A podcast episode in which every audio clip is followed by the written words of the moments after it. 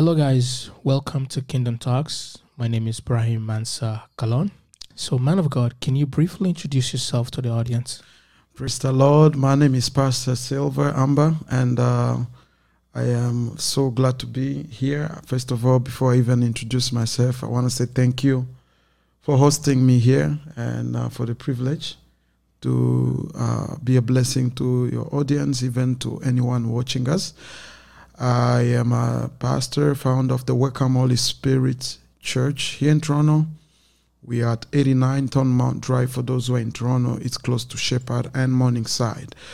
I'm a father uh, of two.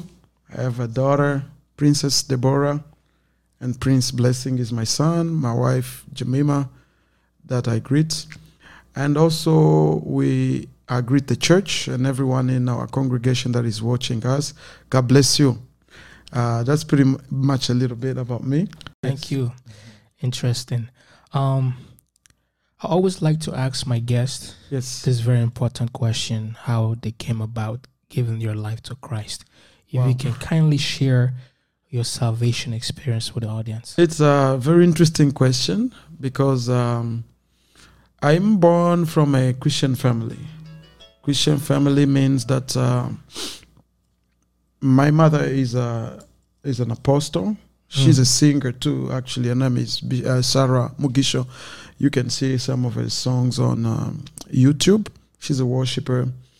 My father is a missionary, but businessman too. So we first of all grew up in that environment where we learn about Jesus from parents. Um, but then I got my own personal experience at the age of uh, nine. Um, I was uh, sleeping in one of our unfinished building, and I encountered an angel of God in a vision. He appeared to me, and he was saying that the Lord is calling me. That's in Congo now, but he's showing me to a place that is far from my home. When he said far from my home, I was able to see white people, like you know, and um, I was very young. I didn't understand. He, he explained to me a lot of stuff in a dream, and so when I woke up, I went, I ran to my dad, and I said to my dad, um, I had this dream. I see this man dressed in white. He was in the hair. He was saying, Silver, I'm calling you. You are mine. And I'm sending you out of your nations, meaning out of Congo. And my father did not really take it very seriously because I'm nine, you know Yeah. maybe it's just a dream. But then at age 12, I start developing the love um, for the work of God. Just a bracket. I loved a lot of uh, karate. I, I used to practice a lot. And so I was going there, and then God pulled me out of there. And so here I am in the choir. And Mm. that's how I developed my singing because I sing. Probably you've seen me singing one or two times, playing the keyboard, but also the urge of prayer. So uh, in the church, I joined the intercession group. I joined the choir, the youngest one. Wow. That's back in Congo. And then I got baptized in 1996. I received Jesus as a Lord and Savior. And then um, I joined the evangelist group. That's my elder brother who is in the UK. I greet him. His name is Mike Benedict. We, we created a group. We used to call it in French EGS. In English, it is um, Union des Jeunes Sauvés, mean the gathering of youth that are saved. So with that group at age 12, 13, we start ministering, sharing flyers in the streets, in the hospitals, and going different places like marketplaces. That's where I started my ministry. I was preaching in the marketplace, preaching in the streets, screaming to people, Jesus is coming. And uh, eventually, I started loving and embracing uh, my calling because I realized that uh, every time, I remember one time we went to this uh, hospital of uh, military in Congo. So every time when they go to a battle and they are wounded soldiers, they bring them to that hospital. And I'm very young. We got there, and the brother was supposed to minister. He's saying, Oh, we have Brother Silver.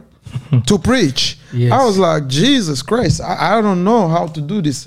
You, you can imagine it's a military hospital. So you, you kind of frustrated and intimidated Yeah. because they are soldiers. And one verse that I read and I kept it in my mind was John chapter 5.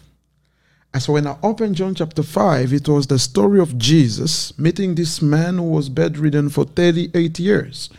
He had nobody to pull to put him in a pool when the angel was coming down and the water was stirred up. And so I used that verse and I told them, Today Jesus has decided to pass in this hospital. Mm. And then I heard somebody scream, I'm healed. And guess what? There was a military who got shot.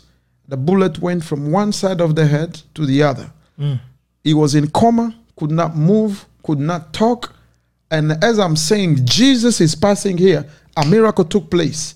So things like that start now lifting up my faith. I realized, wow, there's something really about what this angel was telling me. And the brother was healed. And eventually, by God's grace, I moved to Zimbabwe in Harare, where I went to Bible college and uh, I joined the church there. I started interpreting. I was doing translating in the church, uh, winning souls. We opened a couple churches with the help of other pastors, and eventually moved to the United States where I was ordained. And uh, yeah, that's pretty much my story.